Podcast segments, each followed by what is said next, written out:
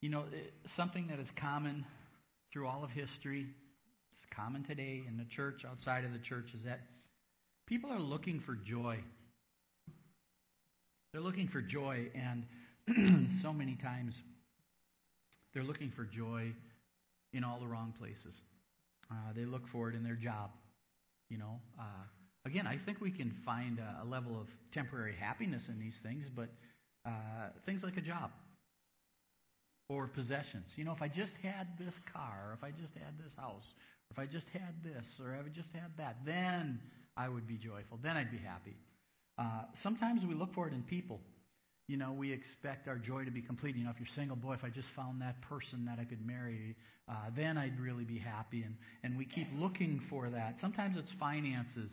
You know, if I have this much in my retirement account or this much in my emergency fund, if, I, if these things are happening, then, boy, then I'll be happy. Then I'll be joy uh, joyful. And, uh, you know, we do get this temporary happiness there, but the problem is, is that uh, seldom do we find joy in these things because happiness is from the Latin word fortuna. Sound familiar? Fortune.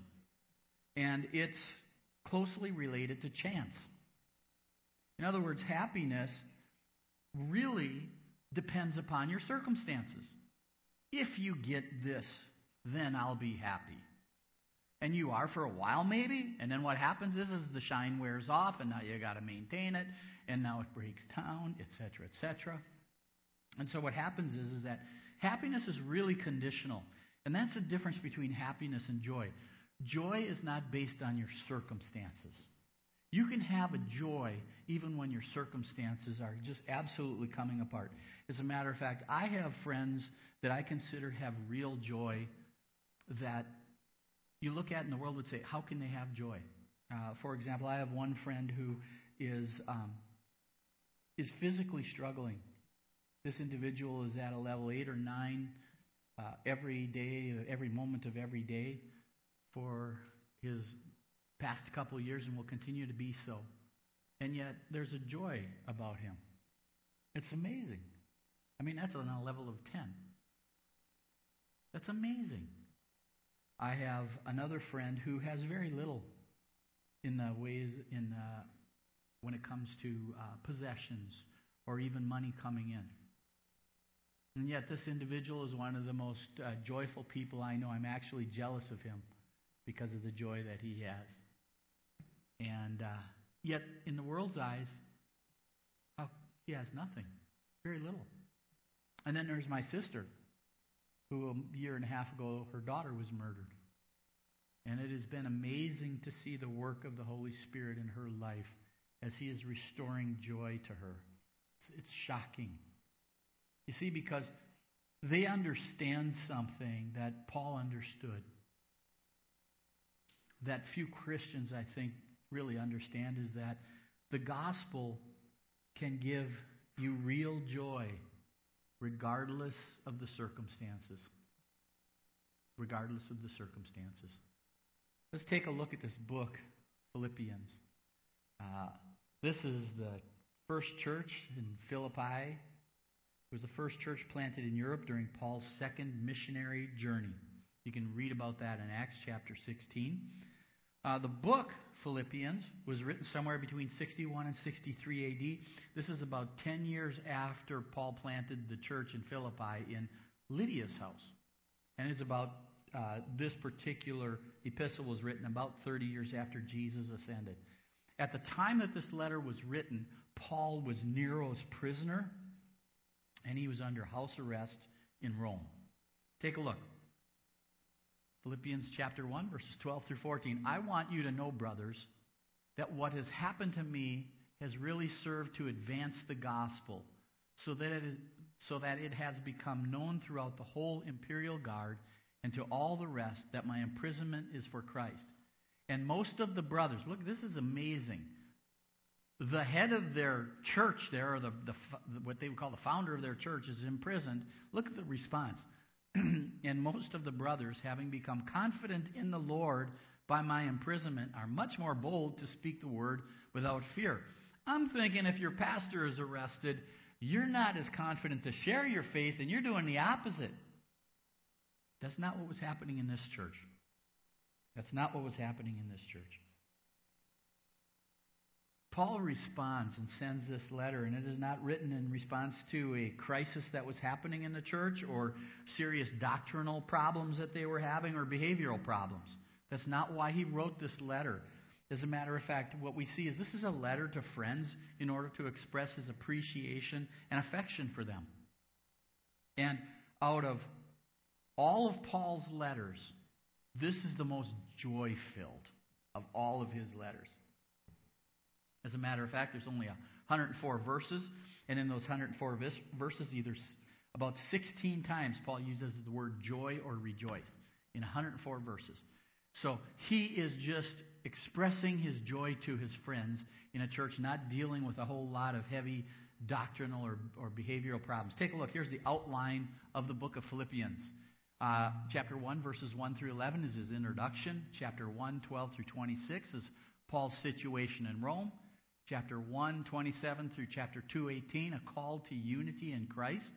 Chapter 2, 19 through 30 is plans involving two of Paul's co workers. Chapter 3, 1 through 21, uh, comparing the truth against the errors of Judaism and antinomianism. Chapter 4, 1 through 9, exhortations to unity, joy, and peace. Chapter 4, 10 through 20, thanksgiving for their generosity. And finally, chapter 4, 21 through 23, the final greeting and benediction. What's really amazing is, is that Philippians, this, this epistle illustrates by Paul's own experience in prison that joy is possible even in difficult circumstances. Joy is possible even in difficult circumstances. Here's Paul locked up. And yet he has a joy unspeakable. You know, Christian joy does not mean freedom from problems. That's not what it is. It's the ability to be joyful in spite of those struggles, those challenges, those difficult things that are happening in life. In other words, a Christian should interpret the circumstances through the lens of God's love displayed in the gospel, not to uh, look at what is happening and measure God's love by what the circumstances are. See, that's what we have a tendency to do. We look and hard things happen in our lives, and then what we do is we question God's love. We question, well, you know, if or or we question our performance. If I would just be this, then this wouldn't be happening. So we take and we look at the at God's love, and, and the circumstances are what we look at it through and determine God's love when it should be the opposite. This is what is happening. This is really hard. But God, I know the truth of the gospel. I know that you love me, that all things work for the good. God, I know these truths. They're secure, they're solid. So now I'm going to look at this, what is happening, and interpret what's happening through the lens of the gospel, not vice versa. That's what a Christian should do. But so many times it's easier to fall into the other category. Think about Paul's situation through the eyes of the world. Okay, here's a guy who's chained up to someone most of the day. He is at, on house arrest, but he's still on house arrest. And he's chained up most of the day, and he's facing a death sentence from a crazy emperor named Nero. Now, I'm thinking, in the world's eyes, you're saying, boy, this guy's got it bad. This, this, uh, no, I don't want to volunteer for hit, for what he's got going on. You know, how many people would say, hey, you know, boy, that sounds great. That sounds like a good time. I'm going to be under house arrest, and then I could be facing death. Yeah, sign me up for that. But that's what Paul is at. And in the world's eyes, it's hopeless. How can anybody have joy in a situation like that? You can't. It's not possible. But you see, nothing could rob Paul of his joy because his joy was not rooted in his circumstances. It wasn't rooted in that, but rather in the promises of the gospel. That's where Paul's joy was rooted in the promises of the gospel. That you know what? He knew he was a sinner separated from God for all eternity. The guilt was upon him, the judgment was upon him, and then Christ came and went to the cross. He, first of all, he lived that perfect sinless life, meeting the requirements of the law for Paul, because Paul couldn't do it, just like we can't. He lives a perfect sinless life. Then he goes to the cross, and Paul's sins, which righteously deserved judgment, were judged. And that punishment was paid for by Jesus as the wrath of God poured out upon Christ. And three days later, he rose from the dead, the Father signifying, I accept the payment for Paul's sins. And when Paul received that gift of salvation, another promise was fulfilled that he was filled with the Spirit of God that dwelt within him.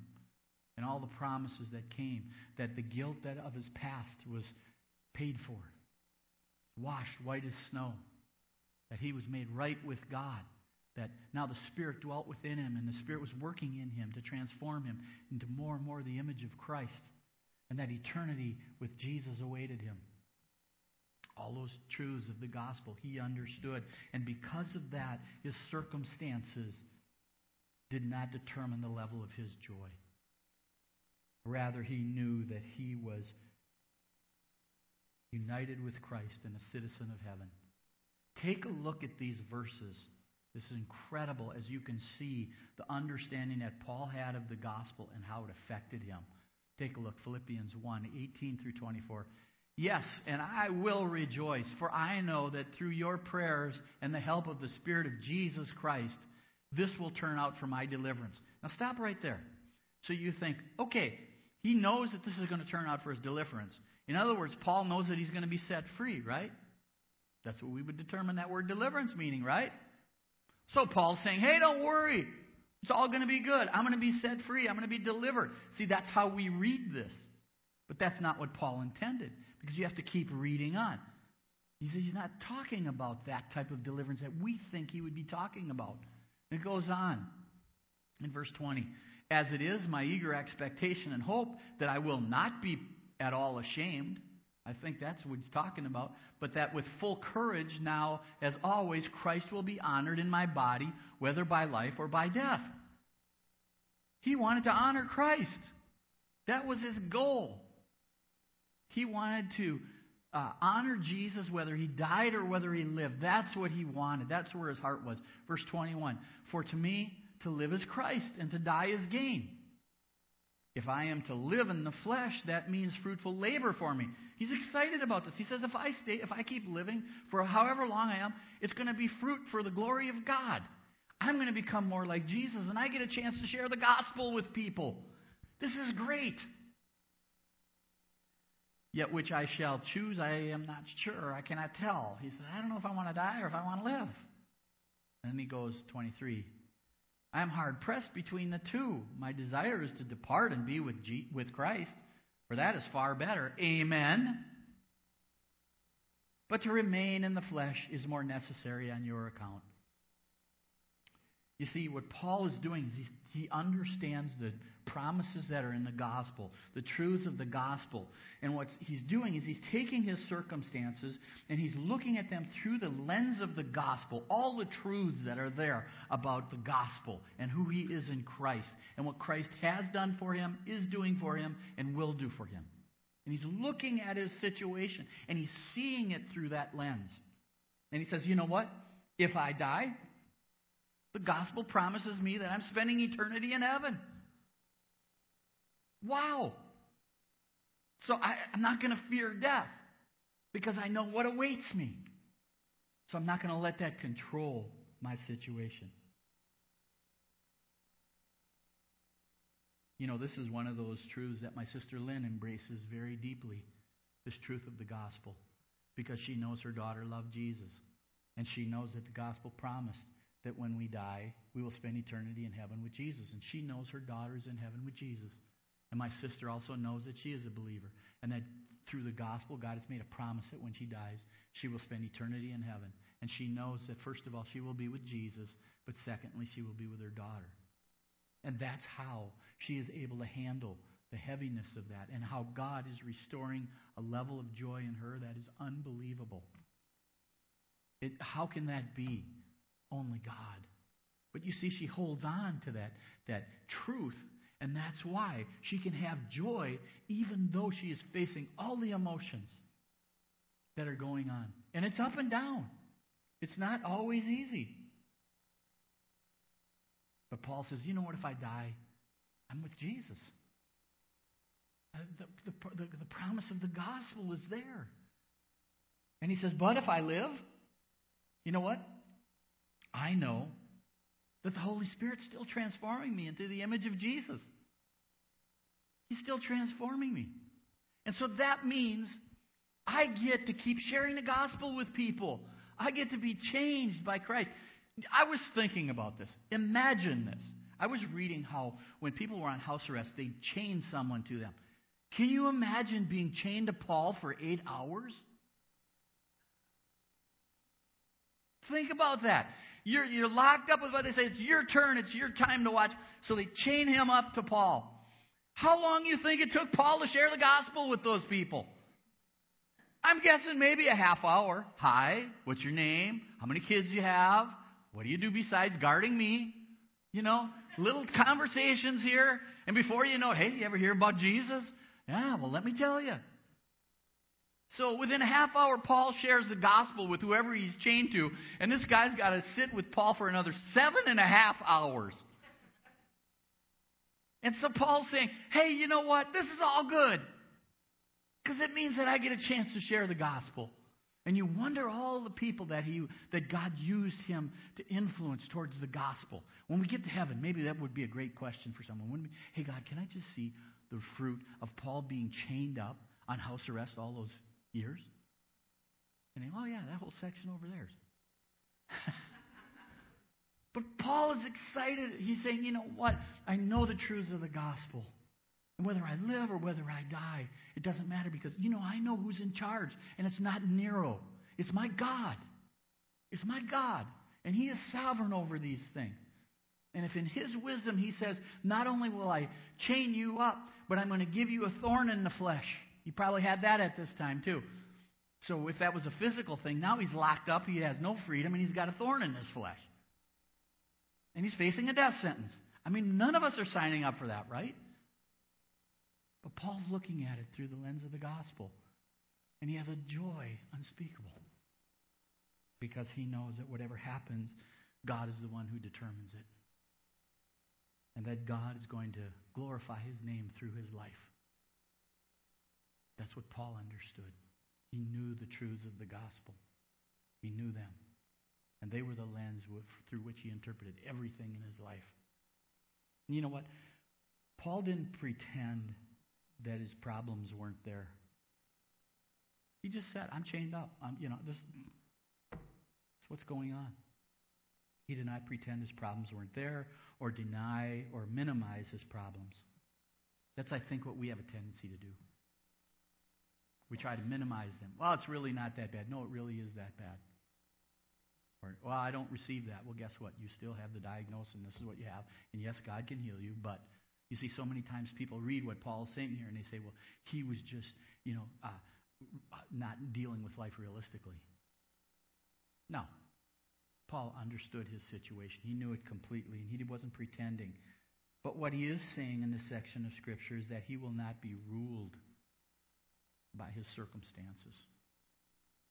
He will not be, he will not allow his circumstances to steal his joy because he understood, he understood that his problems were not bigger than his Lord or the promises in the gospel. Nobody could steal his salvation. The promises were made to him not dependent upon his performance, but upon Christ's performance for him. And so Paul was saying, whatever happens, happens. I, have, I am uh, I am under the blood of Christ. I am washed clean because of what Christ has done for me. And no one can ever steal that from me. And all these promises are sure because of what God said and what Christ has done, not by my performance. You see, that's how the gospel can give real joy regardless of the circumstances. Because you know the truths of the gospel. And everything in life is looked at through that lens. the gospel. What Paul did was, and what really the Holy Spirit did through Paul, was he presented us with keys in order to experience true abundant joy regardless of our circumstances. He gives us keys. He says, Here's some tools for you because it's hard when life comes crashing down. And he says, Here's some ways that you can walk in abundant joy. And the first one is this He said, You need to be prayerful about everything. And I look at this as not just prayer, but fellowship with the Lord. Because I don't know about you, but when I'm in prayer times, it's so easy for me to just hang with Jesus. You put aside the requests and you just spend time with Jesus, and you kind of have this ebb and flow and this sweetness. And he says, You know what? In everything, be in prayer. Take a look. Philippians 4 4 through 7. Rejoice in the Lord always. Again, I will say, rejoice. Let your reasonableness be known to everyone. The Lord is at hand. Do not be anxious about anything. Isn't that the biggest struggle with joy? Anxiety and worry. That strips your joy off just like that. He says, Don't be worried about anything. Don't be anxious about anything. Nothing. Don't worry. But in everything, by prayer and supplication, with thanksgiving, let your requests be made known to God. He says, Pray and with thanksgiving. Praising God for who He is and who you are in Christ and, and all the promises that are yours because of Christ. And pray and lift these things up before the Lord. Don't act like they're not there. They are, and they're struggles. What the doctor said, he meant. The things that are going on are real. And he says, but lift them up.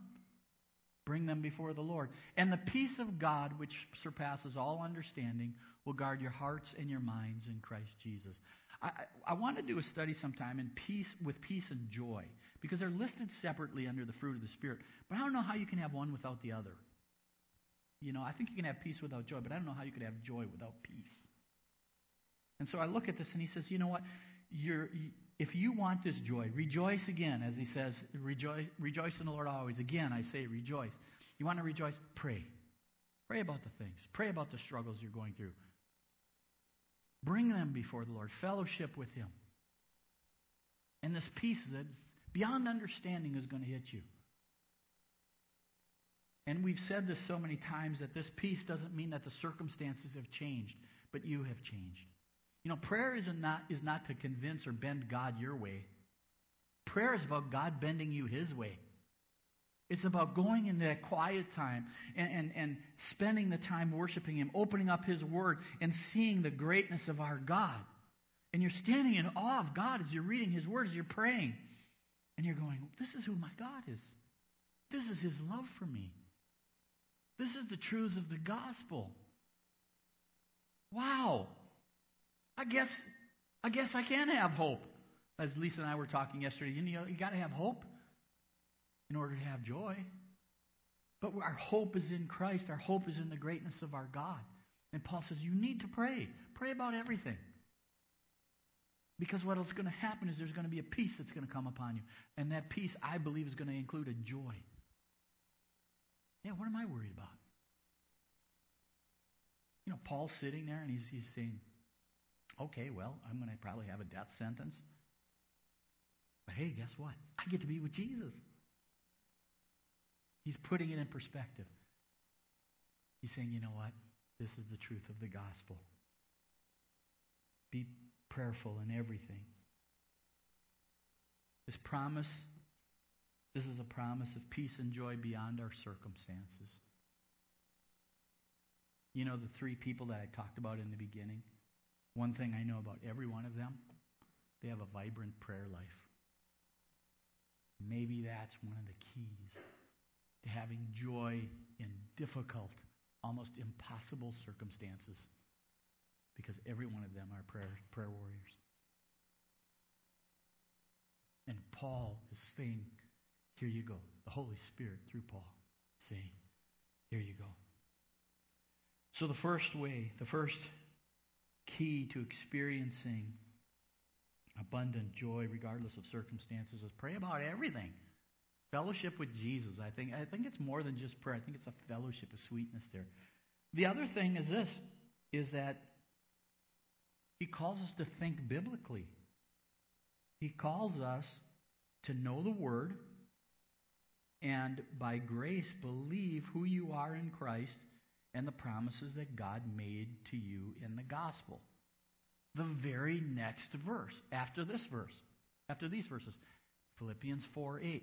Finally, brothers, whatever is true, whatever is honorable, whatever is just, whatever is pure, whatever is lovely, whatever is commendable, if there's in any excellence, if there's anything worthy of praise, think about these things.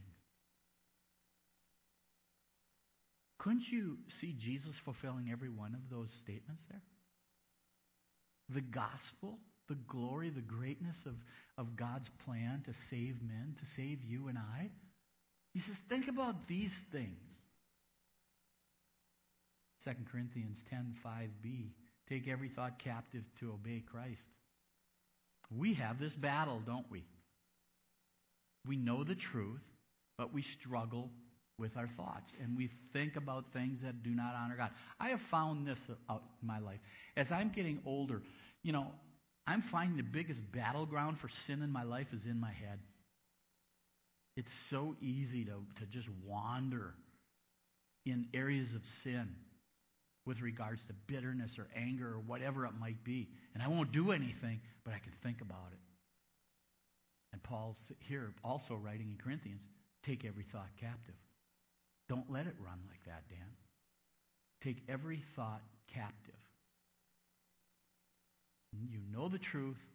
Think, up, think upon those things. Think upon the things that are honorable and pure and lovely and commendable and excellent and worthy of praise. Those are the things, Dan. And when your mind drifts, you need to take that thought captive, but sometimes I don't do so well. And that rabbit keeps running. And I go right down in the hole with him. Don't know about you, but I do.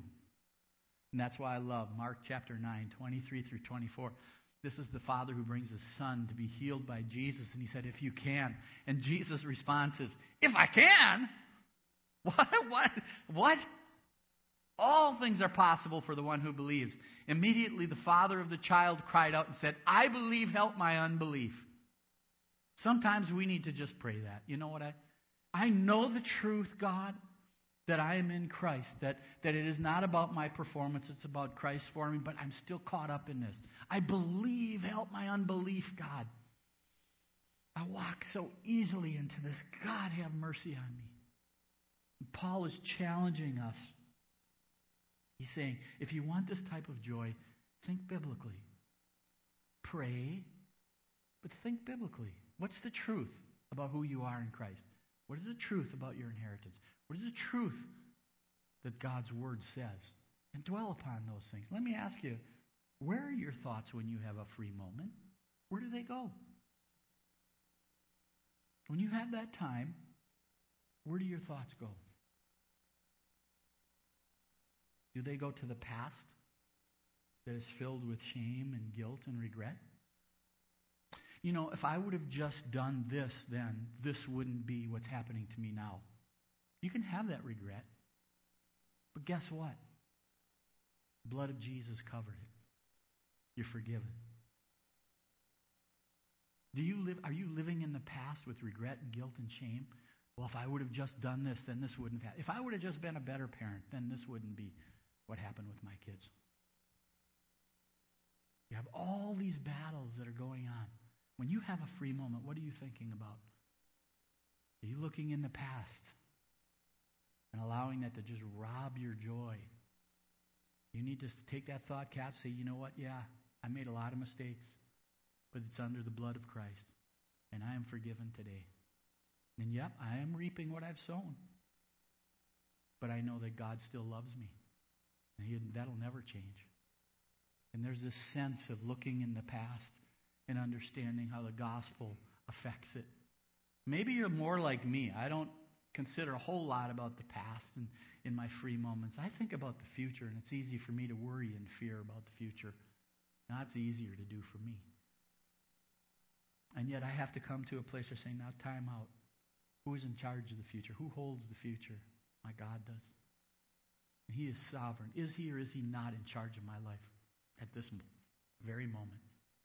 And does He not have a plan that is for my good and His glory? And you know what? I don't know what's going to happen, but I know who my God is.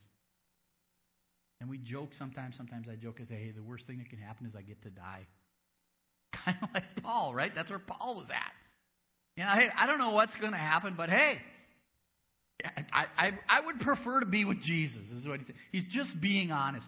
And those of us that have a little bit more of life can kind of relate to that, can't we? I just, you know, just kind of want to be with Jesus.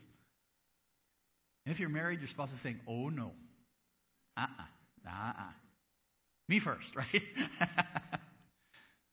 but you see, we get caught up in the worry and the fear because of the uncertainty, and yet we even have to look at the future through the lens of the gospel and the truths that are there. I will never leave you nor forsake you. Your salvation is secure because of what Christ has done. Eternity awaits you, heaven. Your inheritance is there where rust or, or moth cannot destroy. Those are all the truths of the gospel. That when worry about the future comes and invades us, Paul saying, you know, maybe it's going to be a painful death. What is what is Nero going to do? Hey, I don't know. You know, all things work for the good. I don't understand that, but I got to trust it. Like I said, Paul's chained up to these guys, and he's sharing the gospel with them. Who knows how long? But okay, God, you're in charge. No one else. So to experience true abundant joy, regardless of circumstances, be prayerful about everything. Think biblically upon those things that bring God honor and glory. And finally, live like Jesus by the power of the Holy Spirit. And Jesus lived holy and he lived humble. Take a look at God's word. The next verse, chapter Philippians 4 9 and then 13. What you have learned and received and heard and seen in me, practice these things, and the God of peace will be with you. And then in verse 9 or 13, I can do all things through him who strengthens me. You know those three people that I was talking about, you know how they can do that? Christ. He strengthens us. I can do all things. I can live a joyful life. I can do that because of Christ in me, the hope of glory. That's what he's saying. I can do all things. I can live an abundant life. I can live a joyful life, regardless of what the circumstances are in my life. I can do that because of Christ in me, the hope of glory. That's how I can do it. That's how they do it. It's about Jesus. And it goes on in Philippians 1 7, filled with the fruit of righteousness that comes through Christ Jesus to the glory and praise of God. He's encouraging the Philippians. That's what your goal is. Be filled with the fruit of righteousness. And then in Galatians, there's the fruit of the Spirit.